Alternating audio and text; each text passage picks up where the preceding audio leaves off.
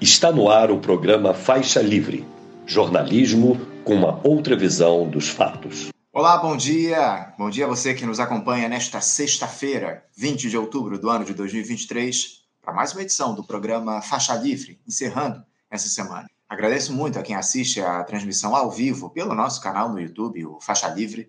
Meu muito obrigado a, também a você que acompanha o programa gravado a qualquer hora do dia ou da noite e a quem nos ouve pelo podcast Programa Faixa Livre, nos mais diferentes agregadores. Faixa Livre é uma produção da jornalista Cacau Farias, auxiliada por Isaac de Assis e pela jornalista Ana Gouveia. Bom, gente, para quem não sabe, neste 20 de outubro nós lembramos as duas décadas do lançamento do programa Bolsa Família aqui no nosso país, um dos mais bem-sucedidos programas de transferência de renda do mundo, elogiado por instituições internacionais que tirou muitos brasileiros da total penúria ao longo desse tempo, enfim, ainda que tenha lá os seus problemas. E o Faixa Livre hoje fará uma entrevista muito especial a respeito desses 20 anos do Bolsa Família, para saber como é que foi a construção do programa lá em 2003, que foi instituído, inclusive, por intermédio de uma medida provisória, se ele atingiu os seus objetivos iniciais e os motivos que nos levam a ter cada vez mais famílias dependentes desse programa. É um sinal de que falhamos? Pois bem, quem vai nos falar sobre esse tema daqui a pouquinho é o assessor de políticas da ActionAid Brasil e ex-presidente do Conselho Nacional de Segurança Alimentar e Nutricional, o CONSEA, Francisco Menezes. Ele que esteve lá no, no, no início do programa Bolsa Família, ajudou a criar o programa, enfim, uma entrevista importantíssima daqui a pouquinho. E como vocês sabem, já estão acostumados, inclusive, sexta-feira é dia de debate aqui no nosso Faixa Livre. Hoje, como não poderia deixar de ser, nós vamos falar sobre esse conflito lá no Oriente Médio entre Israel e o Hamas, que a essa altura já se transformou em um verdadeiro massacre do povo palestino. Já são mais de 5 mil mortos, a maioria civis, nessa guerra que tem origem décadas atrás e se intensificou com o não reconhecimento do Estado palestino por parte dos israelenses. Temos nos deparado diariamente com cenas de horror, hospitais e escola bombardeados, um incidente, é, aliás, um indecente apoio da internacional, em especial dos Estados Unidos, ao morticínio de palestinos a partir da atuação dessa figura de traços protofascistas que é Benjamin Netanyahu, primeiro-ministro de Israel, para discutir o caráter desse conflito, o que leva a esse cenário grave, os componentes políticos que existem nessa disputa que se dá também por território, como os palestinos podem fazer aliás, podem fazer valer o seu direito de continuarem a existir enquanto povo. Nós convidamos aqui para esse debate de hoje três figuras que conhecem bem aquele processo. A doutora em Sociologia, professora do Departamento de Sociologia da Universidade de Brasília, UNB, pesquisadora do CNPq e pesquisadora visitante do Centro de Estudos Sociais da Universidade de Coimbra, a Berenice Bento, o jornalista, especialista em regulação do audiovisual da Agência Nacional do Cinema, Ancine, e doutor em História das Ciências e Epistemologia pela Universidade Federal do Rio de Janeiro, a UFRJ, Gustavo Gindre, e o mestre em Sociologia e membro da Articulação Judaica de Esquerda do é, Articulação Judaica de Esquerda, o Rodrigo Veloso. Uma edição aí que vai ficar certamente marcada para vocês assistirem em outras ocasiões.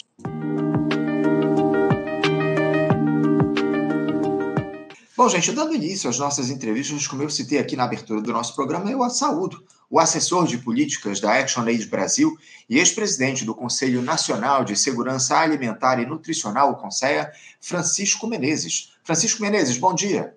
Bom dia, Anderson.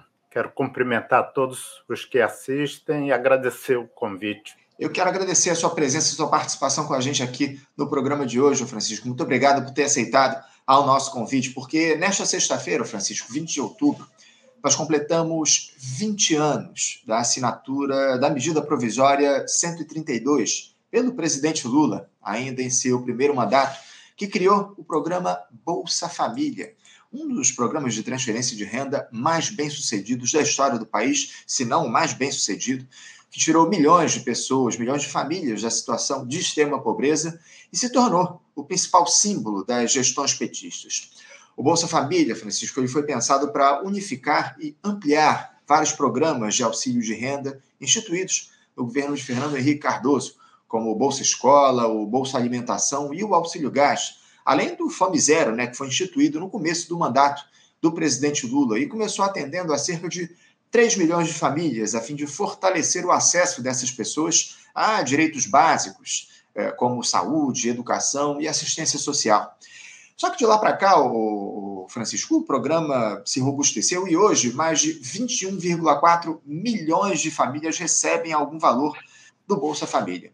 O benefício médio atual é um pouco superior a 700 reais por família, de acordo com dados do próprio governo federal. Francisco, à época do lançamento do Bolsa Família, você era presidente do Conselho Nacional de Segurança Alimentar e Nutricional, o CONSEA, e participou ativamente daquele processo de construção do programa. E eu gostaria que você nos desse o seu depoimento, começasse falando a respeito disso, sobre como foi aquele período, a elaboração do Bolsa Família, os desafios que vocês enfrentaram para conseguir tirar aquele projeto usado do papel, enfim, de quem foi a ideia. Fala um pouquinho para a gente, por favor, Francisco. Eu agradeço a pergunta, até porque traz a necessidade de explicação de, de alguns pontos que muitas vezes não ficam é, evidentes é, dentro de, da história desse programa. O programa Bolsa Família, um programa de transferência de renda, como você disse, que unificou quatro programas e que teve a capacidade de é, ali articular uh, um conjunto de famílias que realmente se caracterizavam como aquelas mais necessitadas é, desse recebimento da transferência de renda. É, tinha por trás um aspecto muito importante, o, o chamado cadastro único, quer dizer, a, a formulação e a construção de um cadastro que ali é, tivesse efetivamente o registro das pessoas que deveriam estar nesse programa e em outros programas, como depois foi utilizado. O cadastro único já vinha do governo Fernando Henrique, e mas ele ainda tinha diversas imperfeições.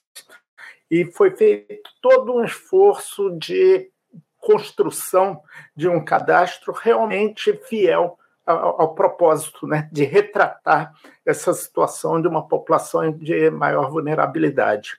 É, o programa, e é por isso que está fazendo 20 anos, né, surge a ideia é, em outubro, né, quer dizer, a ideia já existia um pouco antes, mas ela se concretiza em outubro de 2003, no primeiro ano do governo Lula, e até nessa ocasião eu não era o presidente do Conselho Nacional de Segurança Alimentar, e ele é levado para a ideia é levada para diversos fóruns, entre os quais o próprio Conselho, para ser discutido e apurado. Vou te dar um exemplo que a gente depois pode até aprofundar.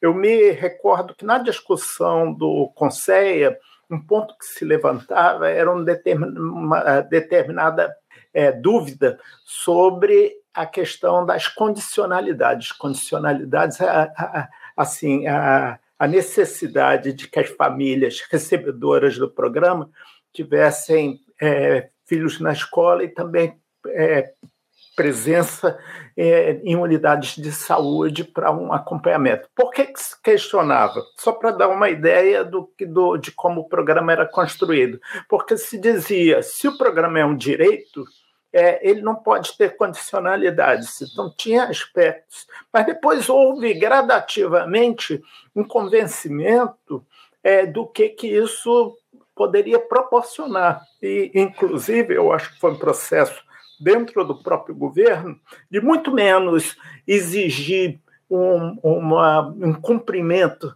das famílias e muito mais ter a possibilidade de que esses serviços de saúde de educação realmente chegassem às famílias com esse registro. Então, o programa tem um histórico, e eu assumo a presidência do Conselho em, em maio de 2004, ele tem um histórico de construção com participação social muito efetiva e de apuração. Não é que ele nasce é, é, é, exatamente adequado é, da noite para o dia. Ele vai pouco a pouco se aperfeiçoando.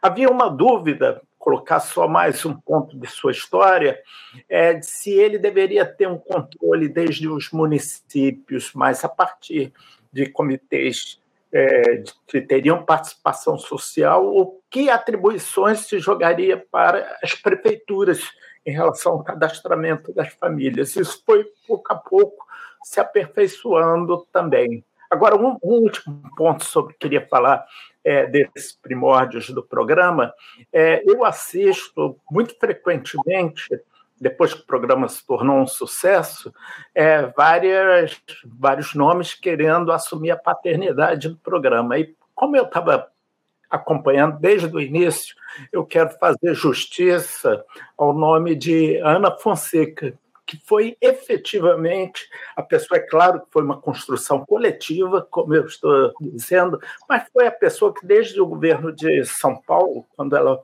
é, já experimentou esse modelo no, no, governo, perdão, da cidade de São Paulo, é, quando Marta Suplicy era prefeita, ela fez a experiência com esse modelo e depois trouxe para o governo federal, uma vez o, o governo Lula sendo eleito. Nós não temos mais a Ana aqui conosco, não é?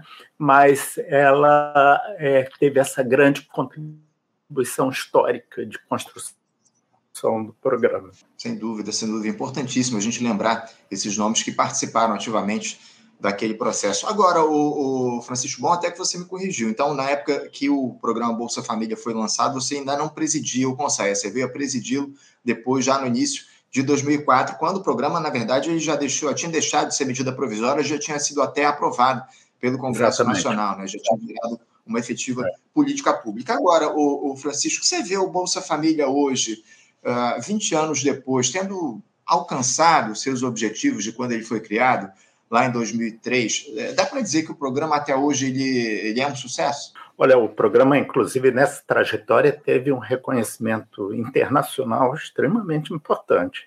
É hoje considerado um, um modelo de programa de transferência de renda para todo mundo citado, por, inclusive por instituições, poderíamos dizer, insuspeitas, no sentido que poderiam ser até críticas, como é o caso do Banco Mundial.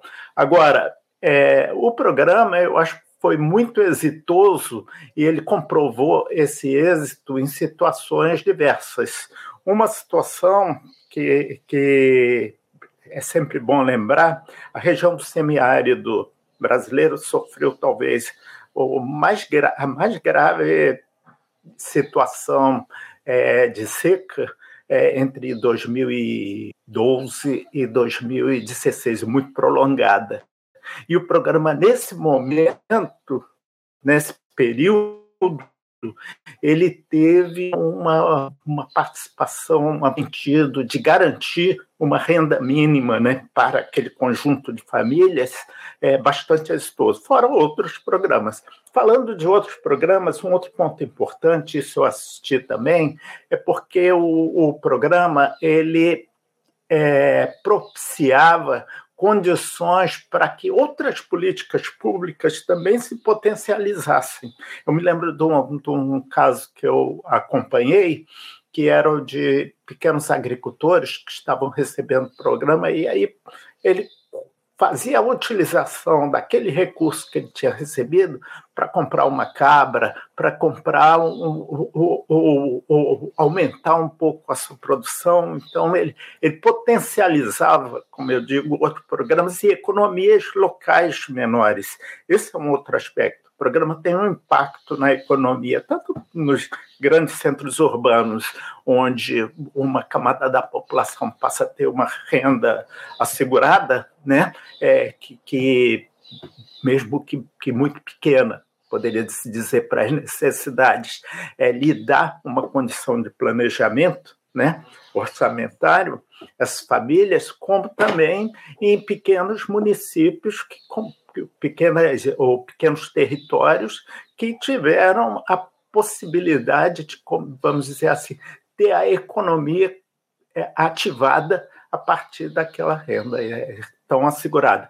Um terceiro e último ponto, entre tantos que poderiam ser citados, o fato é de em torno de 94%, 95% é, dos titulares do programa serem mulheres. Né? Isso foi também é, um, um, uma situação de muito êxito, é, e nós realizamos pesquisas sobre o programa, identificamos essa capacidade da, das mães de família né, de planejar é, a, a, a utilização daqueles recursos. Essa ideia de se movimentar a economia local é importantíssima, né? Foi criada a partir do Bolsa Família. Você trouxe aqui para a gente é uma, uma questão que, que é muito importante para essas regiões, especialmente essas regiões do semiárido, enfim, muito importante você trazer, você trazer essa lembrança aqui para a gente. Agora, o Francisco, alguns dados foram divulgados aí é, recentemente por um estudo da Fundação Getúlio Vargas, eles mostram que a maioria das pessoas entre 7 e 16 anos que participou daquela primeira geração de beneficiários do programa Bolsa Família conseguiu, quando atingiu a idade adulta, deixar o cadastro único e, consequentemente, deixar de receber o auxílio. Os números mostram que 64% dessas pessoas, hoje com idades entre 21 e 30 anos, estavam fora do CAD único. Base de dados aí do governo federal sobre essas pessoas em situação de pobreza. Dessas, 45% conseguiram acessar o mercado formal de trabalho ao menos uma vez entre 2015 e 2019. Outros 20% das que recebiam o benefício na infância e na juventude continuaram com ele, que é um indicativo de que, de acordo com essa pesquisa, de uma relativa mobilidade social na base da distribuição de renda do Brasil para os beneficiários do Bolsa Família. Sinceramente, eu tenho lá minhas dúvidas aí se esse é o melhor indicativo para oferir o sucesso do programa, Francisco. Mas seja lá como for, você observou ao longo uh, desse período, desses 20 anos, uma mudança no perfil aí dos beneficiários do programa e mais no que diz respeito ao combate à fome, à insegurança alimentar. Você acha que o Bolsa Família fez a sua parte? Eu acredito que o Bolsa Família deu uma grande contribuição, mas a gente, para fazer essa avaliação sobre situação de pobreza e, e até, inclusive, que culmina é, com esses dados pavorosos em relação à questão da fome, né, que têm sido revelados, né, a gente tem que agregar, eu acho, uma série de outros é, outras situações, né? E aí não pode ser esquecido o, período mais recente que nós vivemos, né? Que foi um período tenebroso e que não, não se iniciou somente no governo passado, né? É, nós temos que lembrar assim o, o grande equívoco, embora não foi, eu acho que foi um equívoco consciente, vamos dizer assim, do chamado teto de gastos, né? o que, que ele causou, né? e, a, e a ineficácia daquilo que ele se declarava, a própria reforma trabalhista, né? o, o estímulo à informalidade que, que conduziu né, essa reforma, reforma previdenciária. Então, foram uma série de medidas, né, é, o quanto que, aí já no governo Bolsonaro, cessou a correção do, do salário mínimo, né, em termos buscando é, é, elevar seu, seu poder real é, de compra. Né? É, então, todas essas medidas vieram é, numa contracorrente a outras medidas que se tinha anteriormente, inclusive o próprio Bolsa Família. A extrema pobreza cresceu bastante nesse período, não é? é culminando inclusive com essa situação de do que foi é, avaliado no ano passado em termos de 33 milhões de pessoas em situação de fome. É, o Bolsa Família, ele traz, eu acho que a pesquisa que você citou do, do, da Fundação Getúlio Vargas, ela demonstra não é, uma capacidade que teve de melhoria de uma geração. Agora, a gente sempre teve a consciência de que é, é, é um processo lento esse de superação afora, esses percalços que eu citei né, de, de, do, do que ocorreu nos últimos cinco anos, né? Mas é, é, é, um processo lento de saída da pobreza, né? E por trás da pobreza é esse essa máquina de desigualdade que existe no país. Então, superação é, dessa, dessa situação ela é lenta e os resultados né, precisam é, precisa haver assim continuidade e, e consistência naquilo que está se aplicando, é, de maneira que eu rejeito muito algo que a gente ouviu Anderson durante todo o tempo é, do programa Bolsa Família que se perguntava: e as portas de saída? Cadê as portas de saída? Então, uma ansiedade que havia muito grande de deixar de transferir renda para a população mais pobre, né? é, no sentido de que os resultados precisavam ser imediatos, e a gente precisa saber que eles são lentos, mesmo com um programa exitoso. Eu queria citar, se você me permite, um aspecto também me parece muito importante ser lembrado agora, que foi a desastrosa política de substituição do Bolsa Família pelo chamado Auxílio Brasil né, que se deu nos dois últimos anos do governo passado. Né. Eu digo desastrosa porque é sem qualquer é, é, inclinação de crítica premeditada é, ao, ao governo, quando qualquer especialista lê o que estava definido ah, no projeto do Auxílio Brasil, era uma, um, um, foi uma, a substituição de um programa absolutamente é, é, inadequado né, para o que se deveria chamar de transferência de renda. Eu cito duas situações. A permissividade que teve para inscrição no programa de pessoas que não tinham a menor necessidade de lá estar. E isso foi denunciado e comprovado, né, em números bastante graúdos. É, cito um, um, segundo equívoco que eu diria que permitia ao programa de que uma pessoa é, individualmente pudesse ter acesso ao Auxílio Brasil com a transferência na época chegou a 600 reais, né? É, a gente sabe bem por motivos eleitorais que foi dado na última hora aquele valor. É, ao lado disso, uma mãe de três, quatro, cinco filhos também recebia os mesmos 600 reais. Então, não tinha, essa foi uma correção que precisou ser feita agora no programa, por, entre várias inadequações que tinha no Auxílio Brasil. Mas a gente tem agora um novo Bolsa Família e com uma característica que acredito que é muito importante, de uma atenção especial para famílias monoparentais, de um lado, em segundo lugar, para é, crianças e adolescentes, transferindo é, um, um, valor maior é, nesse sentido, é, agregando 150 reais né, para famílias que têm crianças até seis anos de idade, depois mais 50 reais em situações para adolescentes.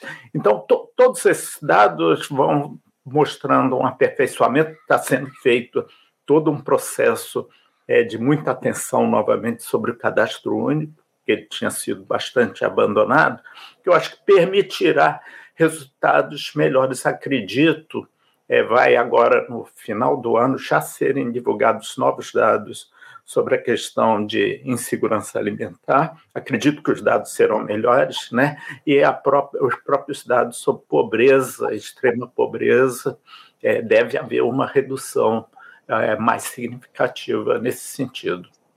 É, é o que a gente espera, acima de tudo. Você falou a respeito dessa questão das fraudes aí ao longo da gestão Bolsonaro no que diz respeito ao Bolsa Família foram inúmeras, né? Essa é uma realidade aí que você traz para a gente de maneira muito correta. Agora, é, aproveitando que você falou dessa ideia de, da porta de saída do Bolsa Família, eu tenho aqui alguns comentários dos nossos espectadores que a gente queria tratar um pouco disso. O Rodrigo Buillet, ele diz aqui, ó, a importância do Bolsa Família é inquestionável, porém, os 13 anos continuados do PT no governo não conseguiram superá-lo.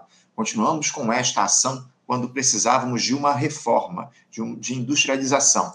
E eh, a partir desse questionamento, do, aliás, dessa, dessa fala aqui do Rodrigo Builê, eu queria trazer um questionamento, porque, como eu falei aqui no início do nosso papo, Francisco, Bolsa Família, ele começou atendendo lá 3 mil famílias aproximadamente, que já eram beneficiárias aí de algum desses programas sociais existentes à época.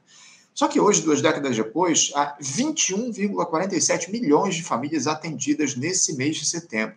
A necessidade de, manutenção e de ampliação do Bolsa Família depois de 20 anos da sua criação, Francisco, não, pode evidenciar uma, digamos assim, uma espécie de derrota a partir da constatação de que a gente não conseguiu oferecer condições dignas para que os brasileiros consigam amealhar a sua própria renda, enfim, mantendo programas de transferência de renda que nem de longe tocam no cerne da questão principal, que é a desigualdade social que nos rodeia, né, ô Francisco? Você não acha que isso não pode ser, de alguma forma, essa ampliação absurda que houve do Bolsa Família ao longo de todos esses anos, não pode ser considerado uma derrota da nossa sociedade? Olha, é mais uma pergunta muito importante e eu quero valorizar, inclusive, a participação é, do, do, do ouvinte, né? Que, que, colocou, no sentido de que outras medidas precisam ser tomadas, né? e que muitas vezes ficaram aquém daquilo que se precisava. Né? Mas eu vou trabalhar sobre um outro ponto de vista. Eu diria que o Bolsa Família deveria ser o embrião daquilo que a gente chama de uma renda básica, muito mais extensa para a população, inclusive a defesa que faço de uma renda mínima é, para toda a população. E por que, que eu digo isso, Anderson? Porque é, pensando do ponto de vista de direito de qualquer é, pessoa que veio ao mundo, né, e que tem o, o, direito à vida, o ideal, o que deveria ser trabalhado, que é que as condições mínimas de sobrevivência fossem garantidas para todos. É, eu queria, é, nesse, na defesa desse ponto de vista, é, trazer um, um aspecto que é uma boa discussão. Vocês já imaginaram é, um trabalhador que senta para discutir suas condições de trabalho e o, a remuneração que vai receber, e ele, quando ele senta, ele já tem garantida a sua sobrevivência. O quanto que é, é, é lhe é dada a capacidade de discutir em melhores condições de igualdade com o empregador aquilo que está sendo oferecido. E mais, e aí pensando em um outro aspecto que eu acho que é não só no Brasil, mas que vai obrigar no mundo inteiro, todos nós estamos cientes do que, que pode significar é, hoje os avanços tecnológicos em torno é, de, da inteligência artificial, digital, e o que, quanto que isso pode gerar né, de é, é é, vacâncias, eu digo assim, é, na, na, na, demanda por, por empregos. Então, eu acho que a questão de uma renda mínima, é, eu não sei se eu fui claro, eu acho que ela se coloca é, hoje de uma forma muito mais precisa. E o que a gente sabe né, é que existe uma enorme concentração de renda e o Brasil é, uma, é, um, é um testemunho vivo disso daí. É, existem cálculos que se houvesse, e a gente está agora nesse momento de, de discussão da reforma tributária, se houvesse uma pequena taxação sobre a superriqueza, já daria para você bancar um programa de renda básica com um, um, um, um número ainda maior de famílias, é, isso não aumenta sem é, maiores problemas. Nós temos a situação da dívida pública que acaba, existem muitas formas de, de tentar enfrentá-la, mas que acaba transferindo renda para a riqueza né, em valores, em, em proporções altíssimas. Então, é, não é a transferência de renda para os pobres que me preocupa, entende? É, me preocupa a transferência de renda para os ricos, como se dá é, nesse país. Nesse sentido, almejo, inclusive, que o Bolsa Família seja a transição para um processo de renda mínima. Quem sabe que o Brasil pode ser até um, um bom exemplo para o mundo nessa experiência. Sem dúvida, sem dúvida. Não, é o estabelecimento de uma de um programa de renda mínima é, é, muito importante, mas a gente sabe bem que não é suficiente, porque a gente precisa, acima de tudo, da autonomia para a classe trabalhadora. Eu tenho aqui outro comentário, ó. O, o, o Rafael Coelho diz aqui, ó, não adianta renda sem desenvolvimento industrial, tecnológico e emprego. Esse discurso pseudo-humanista nunca levou a mudança alguma. E ele continua aqui, ó. Não muda nada. Se o trabalhador tiver renda mínima, não muda a negociação, porque é um país agrário. Basta ver o PIB ridículo, totalmente baseado no extrativismo. Receber Bolsa Família só permite não morrer de fome. Diante dessa fala aqui do Rafael, eu queria te questionar a respeito de outra coisa. Ele fala aqui a respeito desse caráter agrícola, agrário do nosso país, o, o, Rafael, o, o Francisco. É, o, o Bolsa Família ele não podia, de alguma forma, está agregado eh, a algum programa, algum projeto de desenvolvimento da agricultura familiar, diante de um quadro como esse, onde o agronegócio ele avança cada vez mais, tendo lucros recordes. A gente tem aí o exemplo do, do, do programa que foi instituído, aliás, que foi retomado pelo governo federal, o, o Plano Safra, né, onde foi destinado um valor muitíssimo superior para a turma do agronegócio do que para a agricultura familiar. É, a gente não podia, de alguma forma, é, agregar a ideia do Bolsa Família a um programa de desenvolvimento da agricultura familiar, justamente, inclusive, para fazer com que esse cenário de insegurança alimentar fosse reduzido no nosso país? Olha, quando a gente discute o Bolsa Família, eu acho que não devemos é, buscar é, fazer uma apologia do programa é, distanciado do restante. Né? Quer dizer, o programa Bolsa Família, inclusive, não é a política social do Brasil, nem deve ser. Né? Não deve ser pensado assim. Ele deve ser pensado na, num ponto de vista intersetorial, articulado com outras medidas, né?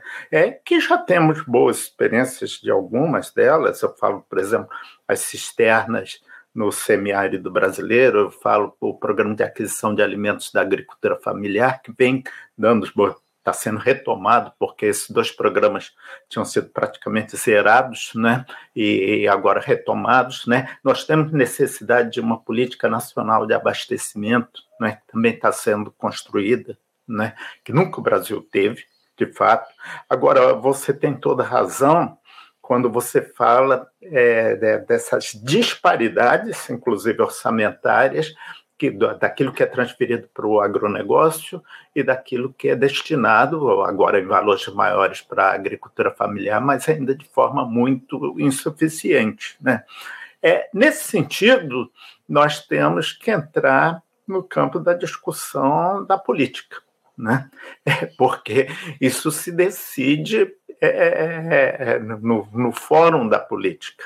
Né? Nós temos hoje é, isso está evidente para todo mundo, um Congresso Nacional num, numa composição muito adversa, muito adversa, onde a capacidade de, de fazer diferente de qualquer coisa que, por exemplo, contrarie os interesses do, do agronegócio, pode significar o congelamento de tudo tudo aquilo que está sendo encaminhado. Eu não, não sou do governo, mas eu estou falando é, no sentido de sermos realistas. Né? Essa é uma realidade. Né? É, então, é, será no campo da política, mudando, como eu acho que inclusive foi argumentado, com um outro projeto de modelo de desenvolvimento para o país, é, diferente do que inclusive agora está sendo a aplicado, né, é que conseguiremos, é, de fato, é, reverter esse, esse, essa situação secular de desigualdade que existe no país. Mas isso é uma, uma luta grande, né? é uma luta é, que até hoje né, poucos passos conseguimos dar. Tanto é assim que nós tivemos essas experiências catastróficas dos últimos anos e mesmo agora foi eleito um Congresso Nacional ultra conservador e, e que zela é, arduamente pelos interesses é, dos mais ricos. Não, sem dúvida, sem dúvida que há um, um cenário político institucional muito difícil a ser enfrentado. Mas o problema, o, o Francisco, a gente tem citado isso aqui quase que diariamente, aqui o, o governo não tensiona diante dessas forças que existem aí à direita lá no Congresso Nacional. Você falou no início da tua, da tua entrevista a respeito do, do teto de gastos. O arcabouço fiscal nada mais é do que uma continuidade desse horror que é o teto de gastos, foi empreendido lá pela gestão do Michel Temer, enfim, piso, aliás, estabelecimento de um limite para os investimentos públicos. A gente precisa superar essa, essa história, a gente precisa trazer o povo para a discussão da política aqui no nosso país. Eu, sinceramente, não tenho visto o governo Lula atuando nesse sentido. Há um cenário ou uma tentativa de se conciliar, uh, como algo, algo que já foi empreendido ao longo dos dois mandatos do presidente Lula, enfim, é muita preocupação justamente nesse sentido, porque é evidente que o cenário, como você disse aqui, o cenário institucional, ele é difícil, há uma, uma, um avanço cada vez maior dos ideais conservadores de direita e de extrema direita no Congresso Nacional, mas falta tensionamento por parte do Lula, que é a principal figura política e popular do nosso país. Para a gente encerrar aqui o nosso papo, ô Francisco, como é que eh, a gente pode superar essa dependência que ainda existe do Bolsa Família eh, no país, eh, em um cenário onde essa conciliação de classes que eu citei aqui se amplia, bem como as desigualdades? Como é que a institucionalidade ela deve agir para que os brasileiros não precisam mais depender desse tipo de iniciativa do Estado?